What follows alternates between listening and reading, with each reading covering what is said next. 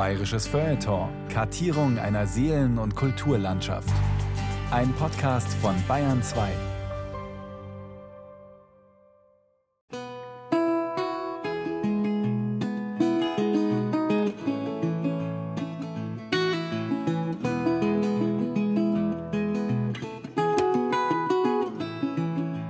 Ade, mein liebes Kanapee, ade. Die Zeit mit dir, ja, sie war schön, als wir gemeinsam und stets unverzagt gesegelt sind durch Seuch und Plag. Doch jetzt heißt's wieder aufzustehen, erhobenen Hauptes rauszugehen, hinaus in die Welt und unter Leut, wo Frohsinn herrscht und trunken Freud.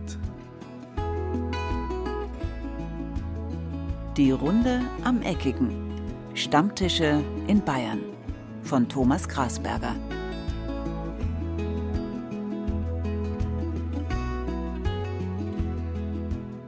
Okay, jetzt einmal ganz prosaisch und ohne Reime. Es wird Zeit, dass ich wieder mal unter die Leute komme. Monatelang immer nur Homeoffice, immer daheim hocken. Da soll der Mensch nicht seltsam werden und in Reimen reden. Was haben wir denn heute eigentlich für einen Tag? Ah ja, stimmt, da ist ja immer unser Stammtisch. Obwohl ich zugeben muss, was den Stammtisch angeht, bin ich eher ein unsicherer Kantonist. Ich nehme es mir zwar immer fest vor, dass ich hingehe, aber dann kommt doch immer wieder was dazwischen. Nein, so ein richtiger Stammtischbruder bin ich nicht. Aber als mich der Toni und der Helmut damals gefragt haben, ob ich nicht Lust hätte, mal bei ihnen am Stammtisch vorbeizuschauen, da habe ich spontan Ja gesagt, bin auch öfter da gewesen und hab's nie bereut, weil's dort immer lustig ist. Also, Zeit wird's, dass ich wieder mal hingehe in die kleine Trattoria in der Münchner Maxvorstadt. Oh, servus. Ist der Stammtisch vom Tommy heute nicht da? Heute nicht, ah, okay. Nein. Nächste Woche auch nicht. Nächste Woche vielleicht wieder. Ich hoffe, Ja. Ciao, servus. Genau. Auwe. Weit und breit kein Stammtisch. Naja, vielleicht sind's ja heute woanders. Oder aber unsere Runde am Eckigen hat sich ganz aufgelöst. Sowas hört man ja immer wieder. Der traditionelle Stammtisch sei mausetot, heißt es. Naja, Wunder wär's keins nach all den Widrigkeiten der vergangenen Jahre. Rauchverbot, Corona-Pandemie, Wirtshaussterben, Teuerung, Personalmangel. Ganz zu schweigen von der virtuellen Revolution der Internetstubenhocker, die lieber daheim bleiben und ihre Hintern gar nicht mehr ins Freie bewegen. Nein, Wunder wär's wirklich keines, wenn über den Stammtischen des Landes die toten Glöcklein läuteten. Aber hören wir doch mal, ob's wirklich so ist. Meine Stammtischrecherchen werden mich durch ganz Bayern führen. Den Anfang macht natürlich, wie soll's anders sein, die Landeshauptstadt. Genauer gesagt das Wirtshaus mit der wahrscheinlich höchsten Stammtischdichte der Welt. Nach Totenglöcklein hört sich's wirklich nicht an, was da durch die breiten Glastüren des Bierpalastes herausdringt. Es ist 18.21 Uhr, das Hofbräuhaus am Platzl ist schon recht gut besucht. Viel internationales Publikum ist wieder da, aber auch Einheimische. Über 100 aktive Stammtische haben sie im Hofbräuhaus, sagt der Wirt Wolfgang Sperger. Ich glaube, ohne Stammtisch war das Wirtshaus eigentlich nur ein Museum. So wie irgendein Schloss ohne König auch nur ein leeres Gebäude ist. Aber die Stammtische geben dem Haus eine Seele. Ich sage immer, das sind die Botschafter der Gemütlichkeit, die Botschafter Münchens sozusagen in diesem Haus. Denn der Stammgast ist die Krone. Naja, vielleicht nicht gleich der ganzen Schöpfung, aber zumindest der bayerischen Geselligkeit. Im Hofbräuhaus haben alteingesessene Gäste sogar ihre eigenen Maßkrüge und ihr eigenes Fach im Maßkrugtresor. Stammtische, sagt der Wirt Wolfgang Sperger, sind ein Stück Heimat außerhalb der eigenen vier Wände.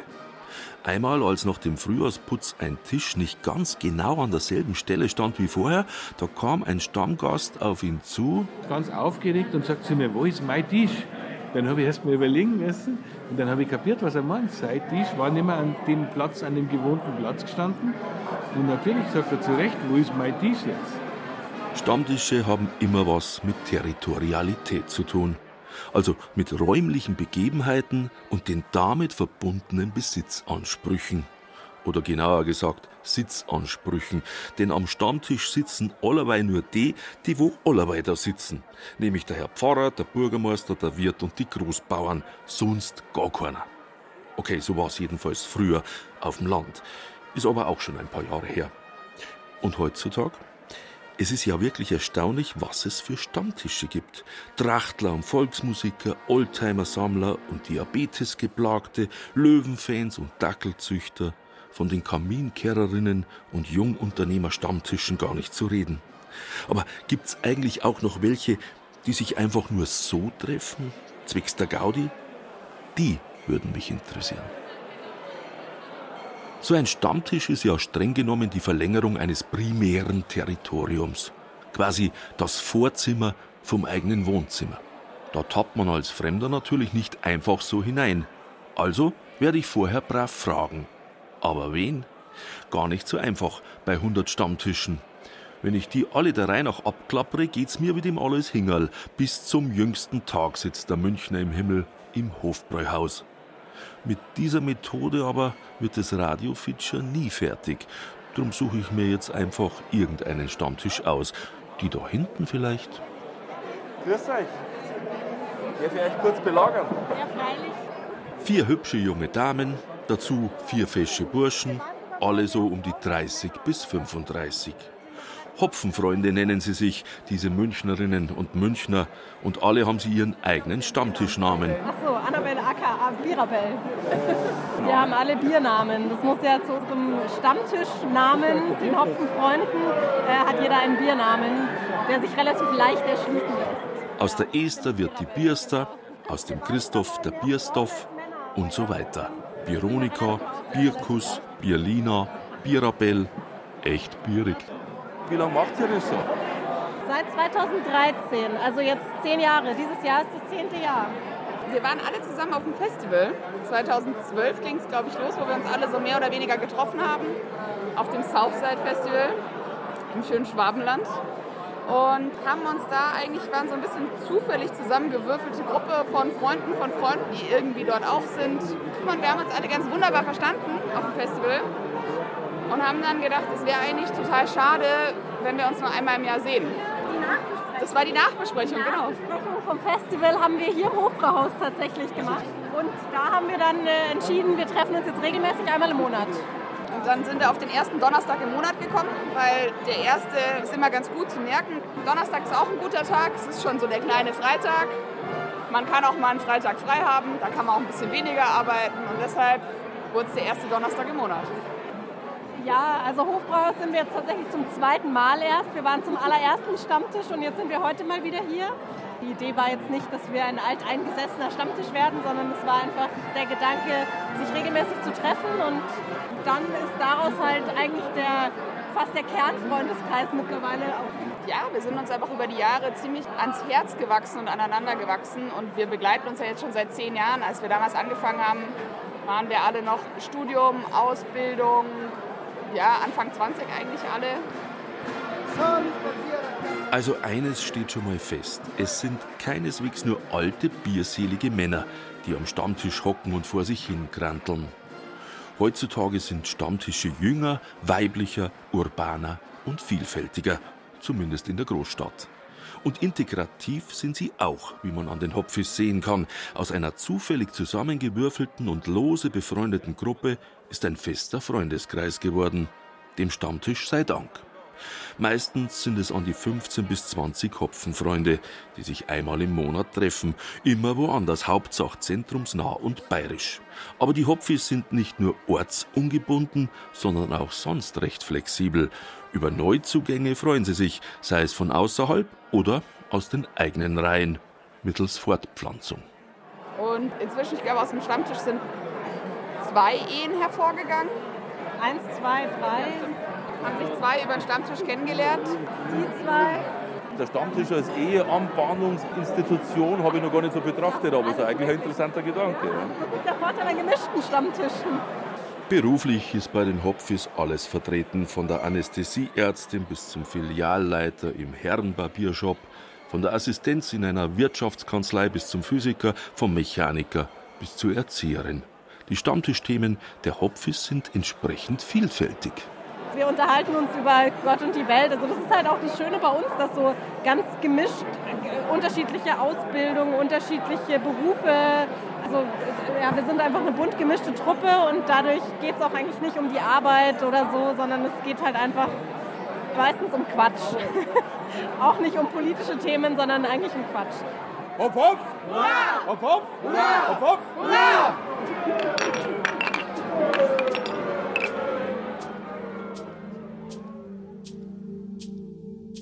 So heiter und unbeschwert wie bei den Hopfis ist es an den Stammtischen im Hofbräuhaus nicht immer zugegangen. Nach dem Ersten Weltkrieg, der Granatenlärm war gerade eben verklungen, da war das Bier dünn, die Luft aber umso dicker. Denn an den Stammtischen wurde heftig gestritten, zwängs der Politik. Revolution und Gegenrevolution standen auf der Speisekarte, leider oft mit viel Gewalt gewürzt und mit wenig Gemütlichkeit. Aus den Stammtischparolen einer antisemitischen Splittergruppe ist 1920 dann auch die NSDAP hervorgegangen. Vielleicht, dass der Stammtisch Wurzel alles Übels ist. Ursache aller Verhetzung, Intoleranz, sogar der Kriege. Denn aus dem Stammtisch entwickelt sich die Clique, die später eine Partei bildet. So steht es in einem Fortsetzungsroman mit dem Titel »Der Stammtisch«. Geschrieben hat ihn 1923 der Wiener Verleger und Erfolgsautor Hugo Bettauer. Seine Warnung blieb ungehört. 2 Jahre später wurde Bettauer von einem fanatischen Nationalsozialisten in Wien ermordet. Und auch in Bayern herrschte in den frühen 1920er Jahren schon ein höchst gewalttätiger Antisemitismus. Die Zeiten, als alteingesessene jüdische Münchner wie die Familie Feuchtwanger am Samstagnachmittag ungestört ihren Stammtisch im Hofbräuhaus besuchen konnten, die waren endgültig vorbei. Sohn Leon Feuchtwanger beschreibt später in seinem berühmten Schlüsselroman Erfolg den Aufstieg der Nazis.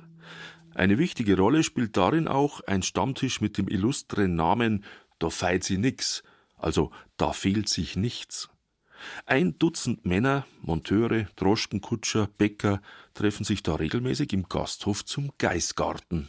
Man trank reichlich Bier, aß kleingehackte saure Lunge, Kalbsbraten, Kartoffelsalat, raunzte über die Dinge der Stadt, des Staates, die Großkopfigen, die Straßenbahn, die Fremden, die Revolution, die Geistlichkeit, die Monarchie, über Gott, Lenin und das Wetter. Diese Stammtischrunde war der Kern des Lokals. Ohne sie hätte der Wirt sein fast 70 Jahre altes Restaurant zusperren müssen.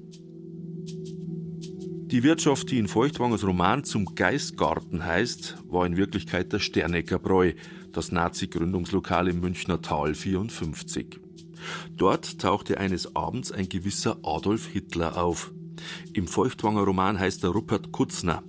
Seine hysterischen, aber mitreißenden Parolen verschafften der Wirtschaft bald regen Zulauf. Der Stammtisch wurde zur Keimzelle einer neuen völkischen Partei.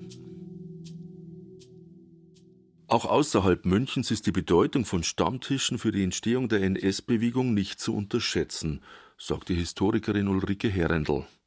Die Referentin an der Universität der Bundeswehr München ist Co-Autorin eines 2023 erschienenen Buches über die Anfänge des Nationalsozialismus im bayerischen Oberland. Der Stammtisch, sagt sie, spielte als Soziotop im vorpolitischen Raum eine wichtige Rolle. Also sehr häufig sammeln sich dort nicht die Parteimitglieder der NSDAP, aber Leute, die der Ideologie mehr oder weniger stark anhängen, die also ähnliche Ideologeme aussprechen und miteinander diskutieren an diesen Stammtischen, sei es zum Beispiel Fremdenfeindlichkeit, sei es der Antisemitismus oder die Affekte gegen Berlin, auch ein sehr starkes Motiv in diesen Jahren nach dem Ersten Weltkrieg. Aber keineswegs alle Stammtische waren damals konservativ oder gar reaktionär. In Ödön von Horváths Theaterstück »Italienische Nacht«, da ist es der Republikanische Schutzverband der Sozialdemokraten, der einen bunten Abend organisiert. Gleichzeitig wollen die Nationalsozialisten im selben Lokal vom selben geschäftstüchtigen Wirt geduldet ihren deutschen Tag abhalten. Der Kampf um die Stammtische hatte begonnen.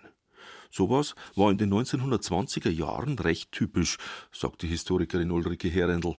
wo die Bewegung, die frühe NS-Bewegung, sich stark macht und Gaststätten okkupiert, da gibt es auch eine Gegenbewegung. Und die ist zum Teil schon viel älter, nicht? Also es gibt natürlich in Arbeiterorten wie Penzberg Arbeiterzirkel, die treffen sich auch zu Stammtischen. Und an anderen Orten, wo ja die Arbeiterschaft stark ist oder aber auch das bürgerliche Milieu, das sich vom Nationalsozialismus fernhält, natürlich gibt es auch das. Auch die Landwirte sind eher sozusagen schwer für die NS-Bewegung zu gewinnen. Die Braunen sind mehr beim kleinen Mittelstand vertreten, bei Handwerkern, Händlern oder auch Gastwirten. In dem einen Lokal tagen die Rechten, im anderen die Linken. Gelegentlich läuft man sich über den Weg, dann kommt schon mal zu Handgreiflichkeiten oder auch zum Totschlag. Am Ende haben bekanntlich die Nazis die Lufthoheit über den Stammtischen erobert und die Macht im ganzen Land. Mit der Redefreiheit war es vorbei. Und über dem Stammtisch hingen bald schon Schilder mit mahnenden Worten. Es wird ersucht, im Interesse des Friedens und der Gemütlichkeit das Politisieren in diesem Lokale zu unterlassen, der Gastwirt.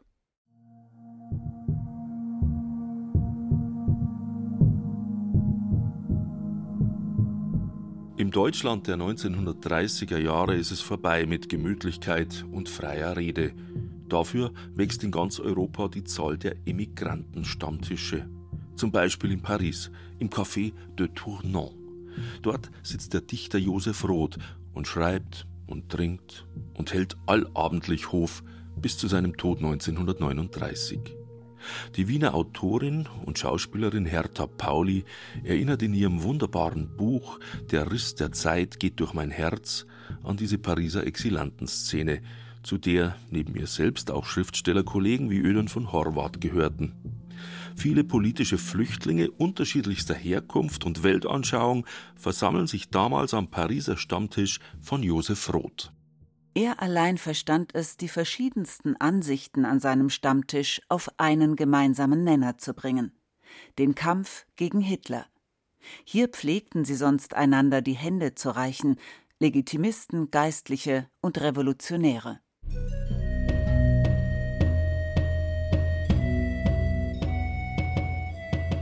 »6.000 Kilometer weiter westlich und 4 Jahre später, nämlich 1943, gründet ein anderer deutschsprachiger Schriftsteller einen Stammtisch. Der Mann ist Bayer, das ist nicht zu überhören und schon gar nicht zu übersehen, denn Oskar Maria Graf trägt auch in Amerika meistens Lederhosen. Seit Juli 1938 lebt Graf im New Yorker Exil. Inmitten der anonymen Millionenmetropole wird der Stammtisch für ihn zu einer Art Ersatzfamilie. Jeden Mittwochabend in verschiedenen Lokalen mit 15 bis 20 oft wechselnden Leuten. Seine Stammtischfreunde erinnern sich später, dass die Runde meist von Grafs sonorer Stimme beherrscht wurde. Die dröhnend lachen, die singen und donnerwettern, die foppen und hänseln, scharf argumentieren und die herzlichsten Sympathieerklärungen machen konnte. Der Stammtisch als Ort der freien, unbeschwerten Unterhaltung. Für Oskar Maria Graf war er eine Insel im Meer der Einsamkeit, ein Stück bayerischer Heimat mitten in New York.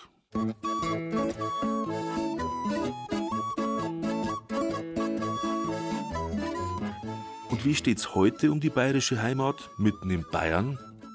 Ein lieber Freund hat mir neulich vom Isental erzählt. Dort draußen in Lengdorf im Kreis Erding soll es noch eine höchst lebendige Stammtischkultur geben, auch unter jungen Leuten.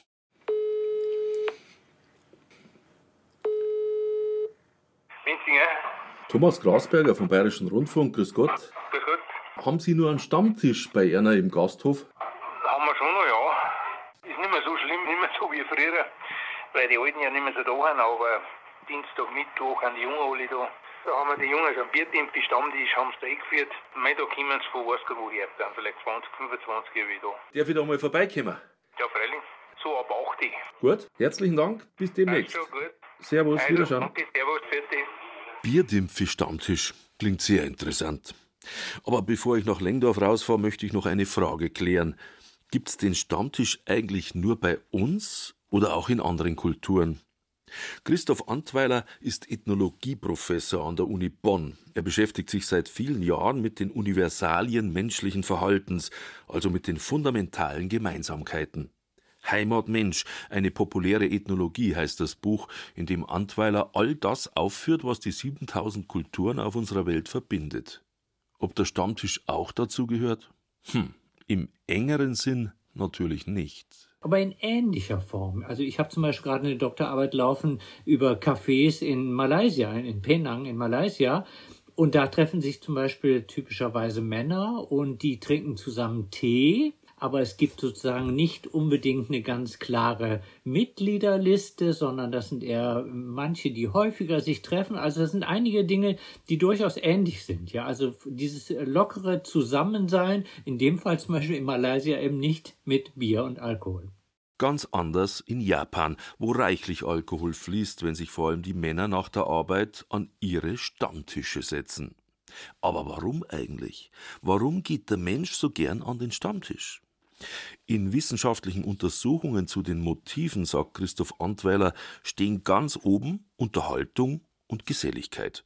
Daneben das Bedürfnis, Neuigkeiten zu erfahren und vielleicht auch mal die ein oder andere Diskussion zu führen. In jedem Fall aber geht es darum, gemütlich beieinander zu hocken.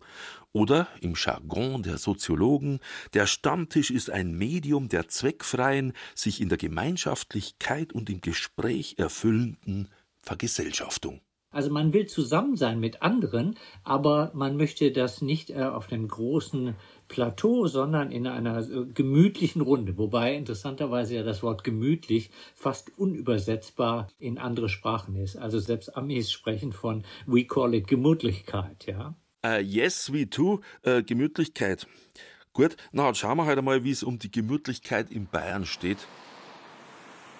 Es ist Mittwoch auf die Nacht, kurz vor 8 Uhr. Der Bierdienst für Stammtisch zu Lengdorf tagt im Gasthaus Menzinger. Es herrschen beste Voraussetzungen. Ein staatliches Wirtshaus samt eigener Metzgerei und Schießanlage, 12 Stände. Die Lengdorfer, heißt es, seien ausgezeichnete Sportschützen. Also Obacht geben, geschossen wird. Aber momentan ist alles ruhig. Darum gehen wir jetzt einfach mal hinein, ganz vorsichtig. Die freundliche Bedienung Evi schießt pfeilschnell durch die Gaststube und trägt Gewand aus, was der Wirt Georg Menzinger hinterm Tresen frisch gezapft hat. Kleine Biere nach rechts, da erholen sich gerade die älteren Damen von ihrer wöchentlichen Gymnastikstunde. Große Biere nach links, dort sitzen 15 durstige junge Männer am ewig langen Stammtisch. Munter parlierend, diskutierend, lachend, blöd daherredend, einander dableckend, gelegentlich Tabak schnupfend und natürlich Deckel auf, Deckel zu, trinkend, nämlich Bier aus steinernen Krügen.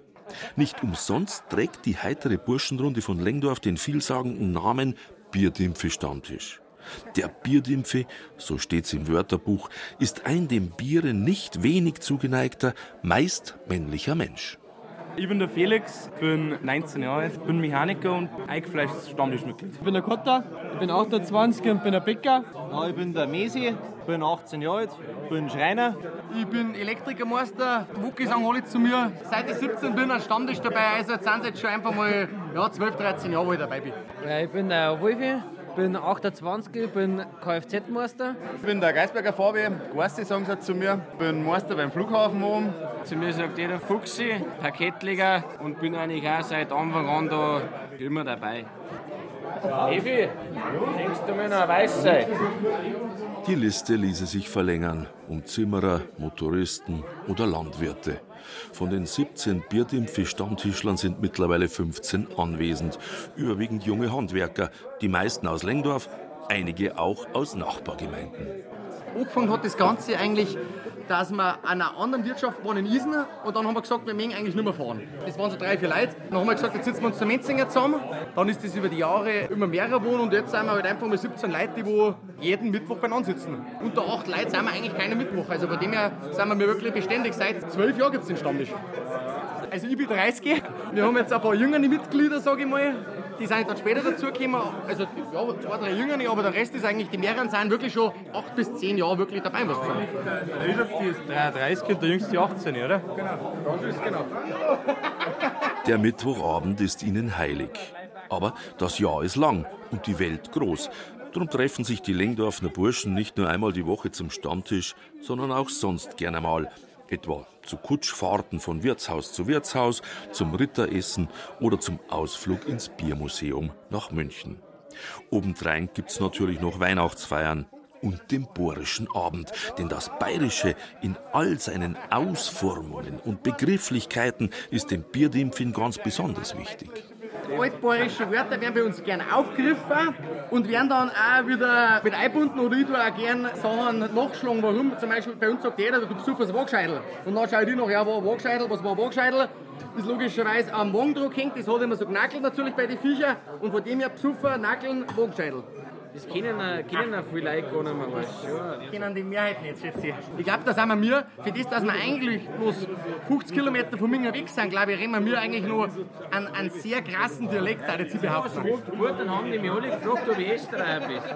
Sag ich, nein, ich bin kein Österreicher, ich bin von Lengdorf, das ist bei Oberbayern, in der Nähe von Erding, sage ich. Was, Erding, Therme? Ja, das kennt natürlich jeder. Wir haben es in Trudering schon gefragt, wo ich herkomme, ob ich auch von Österreich komme. Dann sage ich, ich komme ungefähr 30 Kilometer weit östlich von euch. Also, da wo du sagst, das gibt's ja nicht. Hammer so wie wir haben und wir Riemen so wie wir haben und so ist es ja richtig, weißt du? Ja, so wie wir aufgewachsen haben. Der Stammtisch als Ort, wo sich die Mitglieder eines bestimmten Stammes versammeln. Im weitesten Sinn also eine Abstammungsgemeinschaft. Man kennt sich meist schon aus dem Kindergarten, muss sich nicht lange erklären, spricht eine Sprache. Das Wort Stamm, sagt der Ethnologe Christoph Antweiler, taucht auch in vielen weiteren Begriffen auf. Stammbaum, da steckt Verwandtschaft drin. Oder wenn Sie denken an Stammkunde, Kundenstamm, da geht es um Wurzel, um so eine Vorstellung von örtlicher Bezogenheit, von Heimat, von Übersichtlichkeit. Also ich bewege mich da als Person in einem Rahmen, wo ich unbefragt einfach sein kann, wo ich nicht ständig über etwas nachdenken muss oder kritisch abwägen muss. Heutzutage ist die territoriale Abgrenzung längst nicht mehr so streng wie früher. Generationenübergreifende Kontakte zwischen den Stammtischen sind nicht selten. Jung sitzt schon mal bei alt und umgekehrt. Auch fremde Stämme sind am Bierdimpftisch durchaus willkommen. Als vor einiger Zeit eine Asphaltschneise durchs schöne Isental gezogen wurde, da waren öfter Arbeiter von außerhalb da.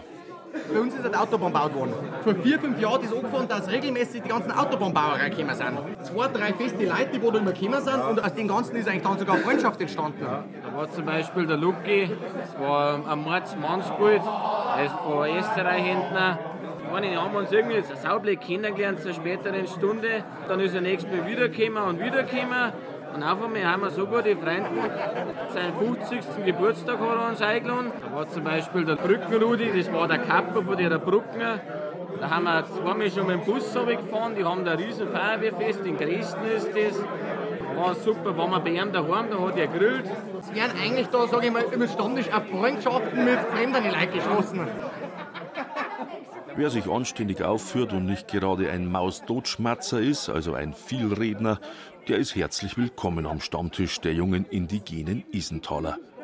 Ganz, ganz selten, dass es zu späterer Stunde mal zu kleineren Reibereien kommt, inklusive blutiger Nase, wie damals mit ein paar anderen Autobahnbauern. Das könnte schon ein Rabiater noch zu späterer Stunde ablaufen. Ja, er hat schon blutige Nasen gehabt. Aber nicht mit uns, unter uns. Nein, unter uns gar nichts. Nein, also dass wir uns untereinander in unseren Stammtisch schon mal ernsthaft gekriegt hätten, das sage ich nicht. Nur wegen der Stammtischregularien und dem Strafenkatalog, da gibt es manchmal Diskussionen. Wenn zum Beispiel einer den Deckel seines Bierkrugs offen stehen lässt, für die Bedienung ist das Zeichen, der Steinkrug ist leer, ein neues Bier muss her. Ist der Deckel aber offen, obwohl noch was drin ist, dann gibt's einen Strafstrich. Wer am Ende des Jahres die meisten Striche hat, kriegt den Ehrentitel Stammtischprinzessin. Oder wie war das jetzt gleich wieder? Kriegt man den Strich jetzt wegen dem offenen Bierdeckel? Oder wenn man zu Beginn die Stammtischglocke auf dem Aschenbecher nicht läutet? Nein, das müssen wir ja nicht läuten. Du möchtest den Strich nicht. Ja. Du kriegst dann, ach, der Depp, du. Nein, das stimmt. Das stimmt. Ah, nein, du musst den Zwickel sein. Dann war es schwierig. Zu später Stunde haben wir so ganz viele Diskussionen. Jedenfalls haben wir unsere klaren Stammtischregularien, so wie es früher auch gegeben hat, sage ich mal. Nein, Verein haben wir nicht gegründet, wir haben überlegt. Aber eigentlich kann man sagen, es läuft schon bald wie ein Verein ab. Wie bei den alten Stammtischüssern, das so, heute ist zum Beispiel ein ungrader Tag, der 25. Januar, dann muss nicht gelitten werden. War jetzt heute der 26. Januar, man muss an der Glocken leiten, bevor es dir am Tisch sitzt. Da ist die Strierliste, wer gezahlt hat, wer der Kreuzel gemacht. Da das alles sauber geführt ist und damals einen Strafenkatalog da unten noch. Was man halt zählen muss, wenn man jetzt eine Glocken hinkommt und dann lauter so Sachen. Rituale müssen sein. Wegen der Tradition, sagen die Bierdümpfin. Und noch etwas gehört zwingend zu einem richtigen bayerischen Stammtisch. Das blöd daherreden, den anderen aufschießen, ein bisschen dratzen. Kurzum, die hohe Kunst des Derbleckens. Immer. Einfach der Blecker am Bett daher, das tut jeder. Wenn du bei der Tür reingehst. Weil wenn einer schon das Klingeln vergisst und dann hockt sie hin, da wartet gerade jeder drauf, weißt du schon. Ah, jawohl. Und dann wird fleißig eingeschenkt und ausgeteilt. Und nicht nur die Bierkrüge müssen viel aushalten, sondern auch das Zwerchfell der Bierdämpfin. Denn die Gaudi, die ist wichtig. Aber nicht das Einzige. Worüber wird denn eigentlich so geredet am Stammtisch? Weil da kommen wir am Anfang geht es meistens über die Arbeit. Was halt so am Tag passiert ist. Ja, und dann zur späteren Stunde, ja, über seine Reise, wo man fort war, lustig war. Da werden wir auch schon oft politisch und da geht es dann oft schon ums, wo sind des Lebens bis politisch, geht das oft dann schon durch eine. Das Ganze. Gott und die Welt eigentlich. Ich habe super einen Schmerz halt einfach. Sehr blätter Herrin und einfach lustig, wir haben ja immer Gaudi, da war es nie irgendwie schlecht. Dass du nicht überlegen brauchst, weil es halt einfach scheißegal ist, was du erzählst. Und ich war noch nie, dass wir einmal richtig gestritten haben. Wir haben schon mal schwere Diskussionen gehabt oder einer hat einmal was nicht passt, aber das ist am nächsten Tag vergessen oder wenn es einer nicht vergessen kann, dann ist es halt ausgeredet worden und beim nächsten Mal war es wieder gut eigentlich.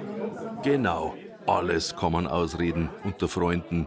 Und wenn es wirklich einmal mit Worten gar nicht mehr zu lösen ist, dann haben die Lengdorfner Bierdämpfen ihre ganz eigenen Konfliktlösungsstrategien. Das Bohrhackeln. Eine zugegebenermaßen etwas archaisch anmutende Form des Bodennahkampfes mit Hilfe der Beine. Bohrhackeln, das kann man auch machen. Wenn es wirklich nicht mehr hilft, dann hat man Bohrhackeln. Machen wir auch zur rechten Zeit. Bohrhackeln, da legst du dich gegenüber am Boden hin, 3, 2, 1 und dann schmeißt du den Fuß her und dann hackelst du mit dem Fuß ein, also quasi gegenseitig, und dann versuchst du, dass den anderen über die drüber lupfst, mehr oder weniger. Und der halt liegen bleibt, der hat gewonnen. Das ist Bohrhackeln. Wir Fingerhackeln bloß mit dem Fuß. Genau. So Sachen passieren nach 12 Uhr. Und wenn die Leute schon von Haus aus liegen. Genau. Da trifft man sich am Boden wieder, weißt du. Aber das gehört dazu, eine Gaudi und so weiter. Solange sich keiner weh tut, passt das. Georg Menzinger, der Wirt von Lengdorf, hat schon ein Auge drauf, dass nichts passiert. Der Ochsenfiesel, eine aus gedörrtem Stierpenis gedrehte Schlagwaffe, die früher zur Disziplinierung randalierender Rauschkugeln eingesetzt wurde, kommt heutzutage nicht mehr zum Einsatz. Ist auch gar nicht notwendig, denn vieles hat sich zum Besseren verändert. Vor 40, 50 Jahren, sagt Menzinger, da sind am Stammtisch nur die reicheren Bauern gesessen. Die haben ihre festen Plätze gehabt, die Hierarchie war klar. Ein einfacher Häuselmo, also einer, der keinen Grundbesitz vorweisen konnte, der brauchte sich gar nicht erst blicken zu lassen. Solche Stammtische mit ihrem ganzen Machtgehabe, die sind längst ausgestorben. Heutzutage geht's demokratischer zu, auch in politischen Fragen. Und genau das, sagt Georg Menzinger, macht den bayerischen Stammtisch ja aus. Wo Politik ausgeredet wird, wo sich manche Politiker mal einen Stammtisch hinsetzen sollten und das hören sollen, was eigentlich an der unteren Ebene passiert, wo eigentlich alles vergessen wird. Zum Beispiel? Die ganze Kriegssituation jetzt, die ganze Rentenpolitik, die ganze Asylpolitik, da kommt man stundenlang rein und das sind genau die Sachen, die wo der Grund auf das Land eigentlich prägen und nicht beachtet werden, sage ich mal so. Eine demokratische Institution, der Stammtisch, oder? Da ich schon sagen. Von manchen Politikern wird das vielleicht ein bisschen anders gesehen. Stammtischgeschwätz, wie soll ich sagen. Aber da, glaube ich, ist die Grundlage von einer sinnvollen Politik, sage ich mal. Aber das gibt es natürlich auch, die Parolen gibt es auch, oder? Parolen wird es immer geben. Es gibt so eine Leute, die auf der Ebene haben, die anderen auf der Seite. Und da musst du ein bisschen abwägen, aber jeder möchte seine Meinung sagen. Da kannst du es noch sagen, ohne dass der Verfassungsschutz eingreift. Und das ist halt einfach Stammtisch. Silenzium!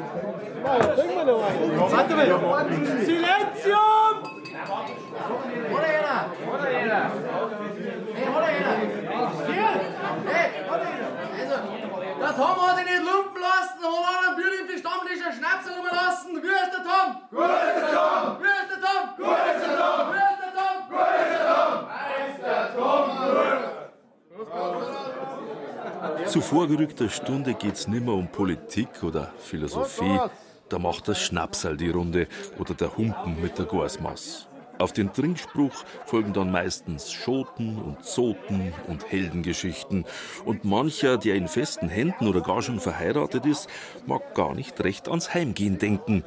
Vielleicht hat der Sigmund Freud ja doch recht gehabt. Der Junggeselle gibt seine Freundschaften auf, wenn er heiratet, und kehrt zum Stammtisch zurück, wenn seine Ehe schal geworden ist.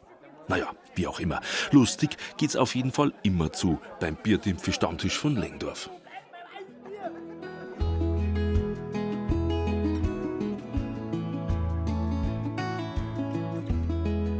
Nach so viel männlichen Ritualen wird's Zeit für ein bisschen Weiblichkeit. Drum ist mein nächstes Ziel der Bayerische Wald. Auf dem Weg dorthin komme ich am Passau vorbei. Stammtischmäßig ist die Bischofsstadt ja eine Berühmtheit, zumindest einmal im Jahr.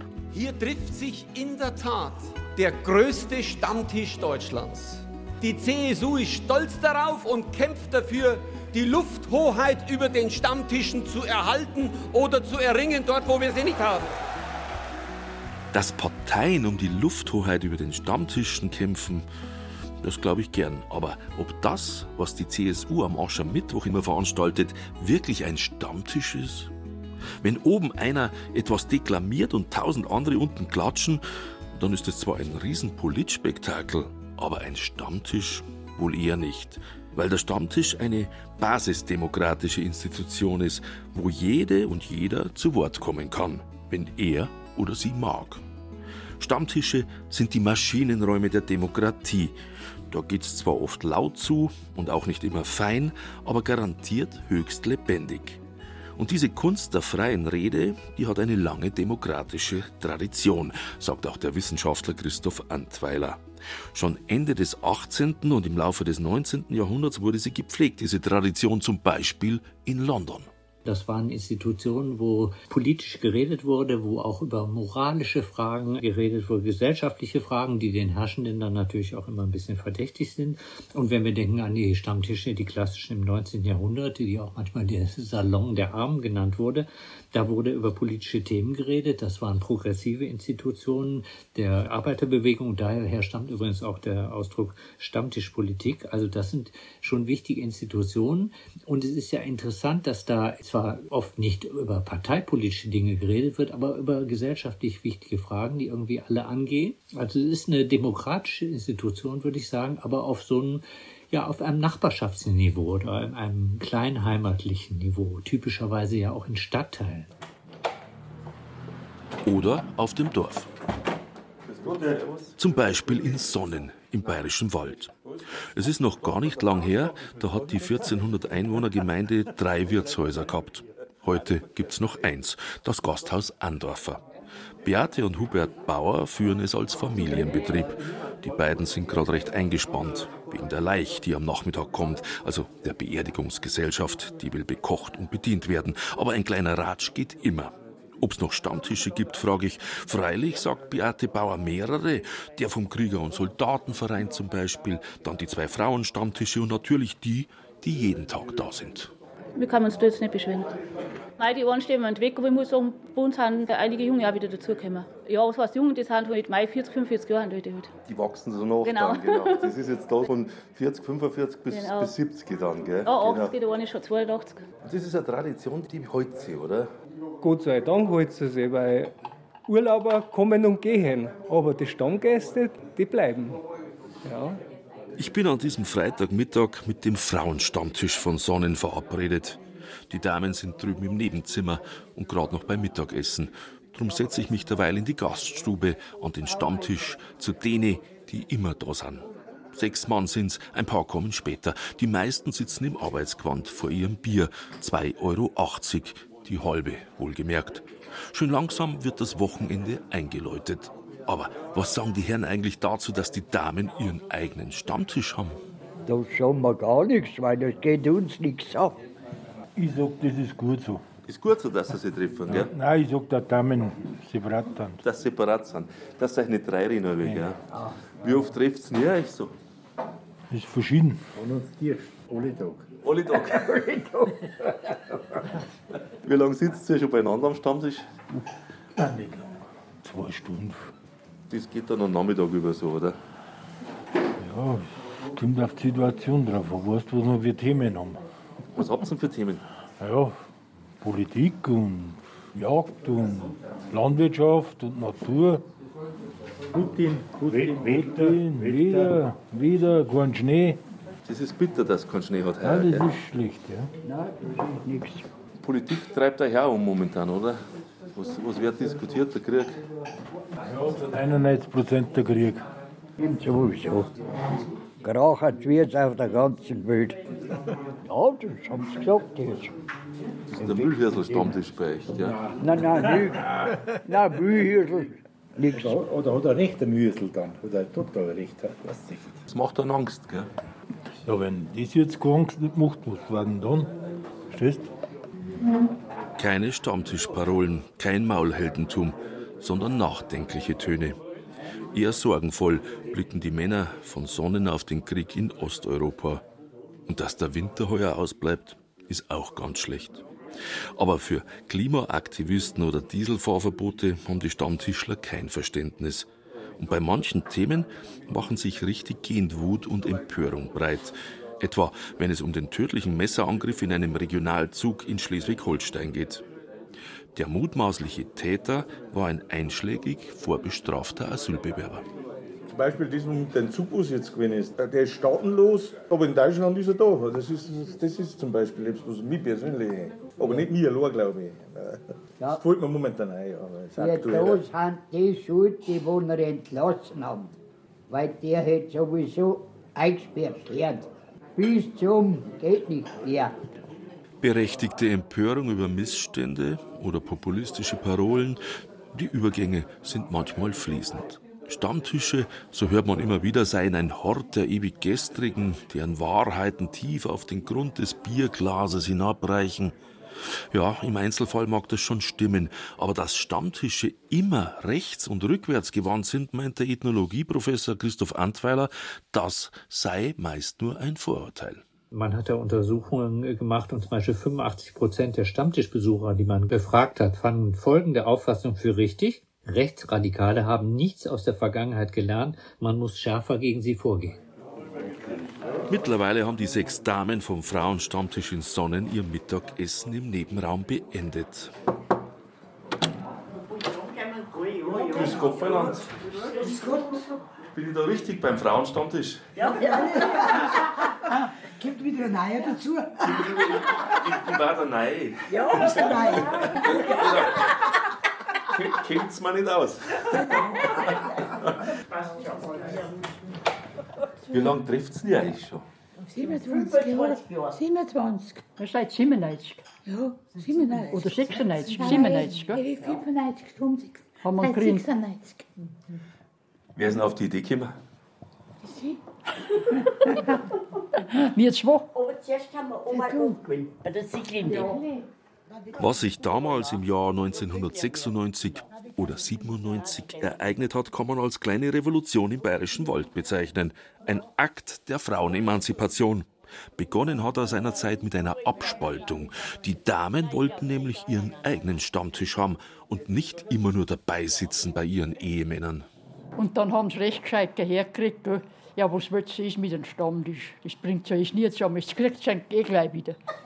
Und da warst du bei dem Männerstammtisch zuerst dabei? Da waren wir zuerst dabei, ja, weil die haben die Frauen mitgenommen. Dann haben wir haben uns wir einen Stammtisch gemacht. Und oft haben wir gesagt, wir gehen woanders hin. Anfangs alle Monate einmal. Ja, genau. Und jetzt alle 14 Tage, ja. Aber wie wir angefangen haben, haben uns 12 gewesen, ja, aber da haben jetzt schon ein paar gestorben. Oh. Über was redet man am Frauenstammtisch? Oh. Ich weiß sicher, über den Stricken und über das Häkeln und über das Kochen, über das Kochen. Alles. Politisch wird es nie bei euch, oder? Anders wie bei den Männern, wo ja alle politisiert werden. Oh, da mache ich und da, gell? Aber wir kennen uns heute nicht so aus. Dafür wird immer viel gelacht am Damenstammtisch von Sonnen.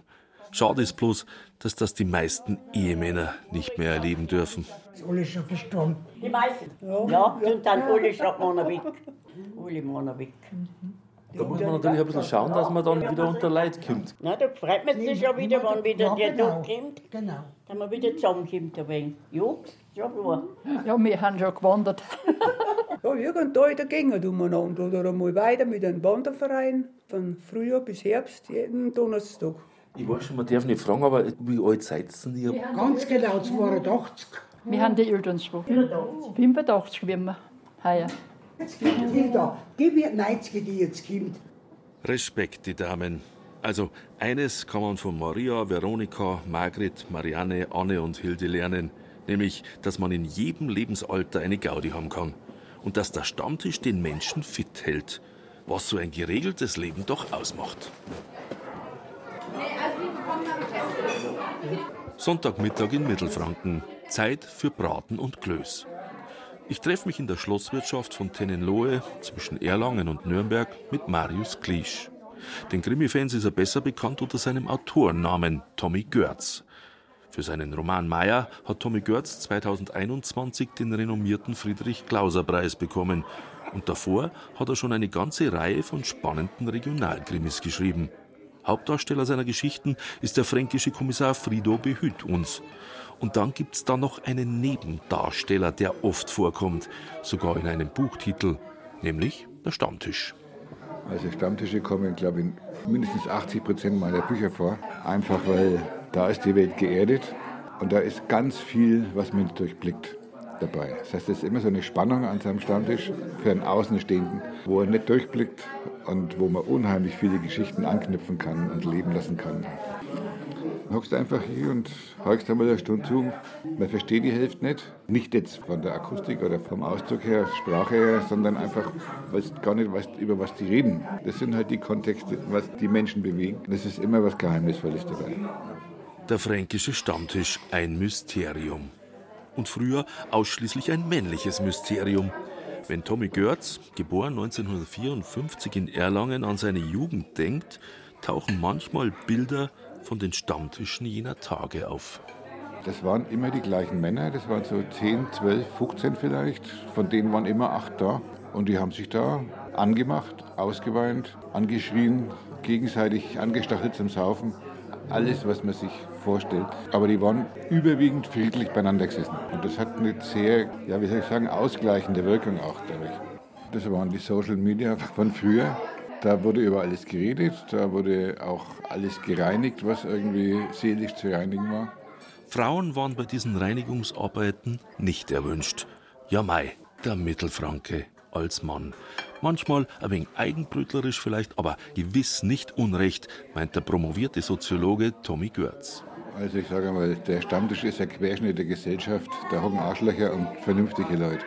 Und die Arschlöcher reden Scheiße und die anderen reden Vernünftiges. Dass die Stammtische an sich reaktionär sind, würde ich schlichtweg abstreiten. Das ist nicht so. Die nehmen sich manchmal hart her und da wird auch gerne mal auf den Tisch gehauen. Aber so wie ich es kenne, sind alles Menschen, mit denen man gut klarkommt, die man auch gerne mal in den Arm nimmt, die von Grund auf nicht falsch sind. Ausreißer gibt es immer. Traditionelle Sonntagsstammtische, wo sich die Männer nach der Kirche 4 Weizen reinpressen und 2 Schnäpse und dann heimgehen zu Schweinsbraten und Glöß und danach gleich aufs Kanapee, die sind eher selten geworden, meint Tommy Görz, der 2019 ein Buch über fränkische Wirtschaften geschrieben hat. Aber ganz ausgestorben ist der Stammtisch natürlich nicht, sagt Tommy Görz. Er hat sich nur gewandelt. im Schlössler Fontänenlohe zum Beispiel. Da geht noch was. Die fränkische Traditionswirtschaft ist weithin bekannt für Spanferkel und Schlachtschüssel und für ihren Chef Fritz Klein. Der ist nicht nur Landwirt und Gastwirt, sondern auch zu 100% Entertainer. Und manchmal, wenn er die Blume besingt, dann ist er fast schon sowas wie ein Gastropoet. Der Stammtisch ist in gewisser Weise eine Blume, die einen Samen trägt. Weil du musst ja immer irgendwo ein bisschen auch bekannt werden. Jeder trägt dich ja weiter. Und das macht der Stammtisch eigentlich. Durch sein Umfeld, durch sein Leben, dich weiter zu vermitteln. Wie ich ein Bachelor war mit 12, 13 Jahren. Und da war ich auch schon in der Wirtschaft. Da hat es natürlich alte Knaben gegeben, die waren 68, 70, 75. Und irgendwann hat immer einer Servus gesagt. Und da habe ich mir als junger Bub gedacht, allmächtig, jetzt stirbt wieder einer. Wer kommt denn jetzt auf den seinen Platz?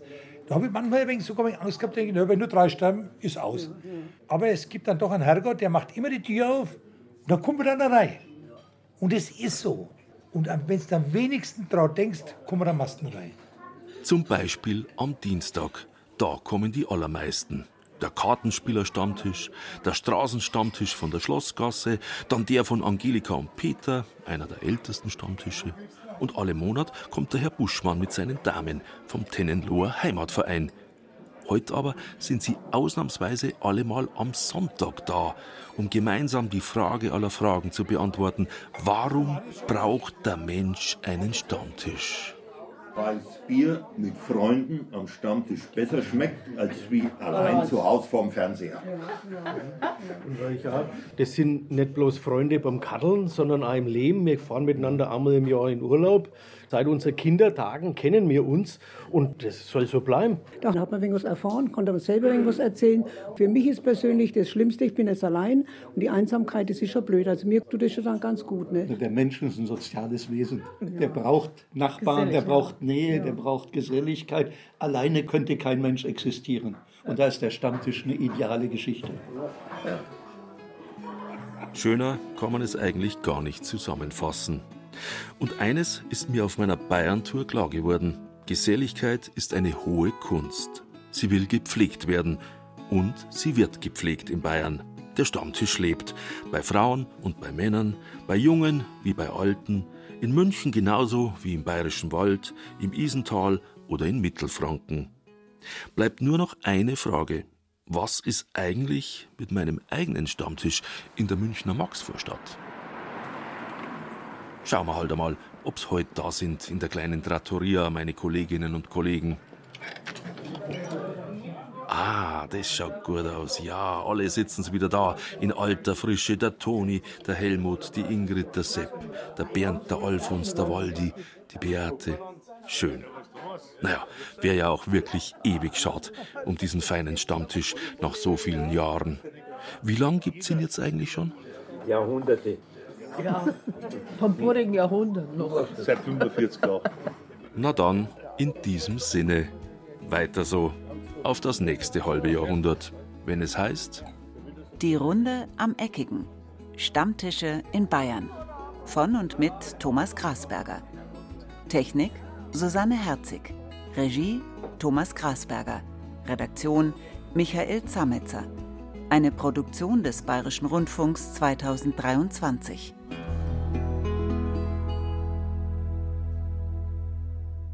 Warum braucht der Mensch einen Stammtisch? Damit er nicht zu einem Psychiater gehen muss. Damit er nicht beichten gehen muss. Damit er weiß, wo er hingehört.